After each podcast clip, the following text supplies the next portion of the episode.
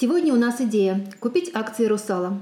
Акция начала стремительный рост, к которому стоит присоединиться здесь и сейчас, и заработать 10-15%.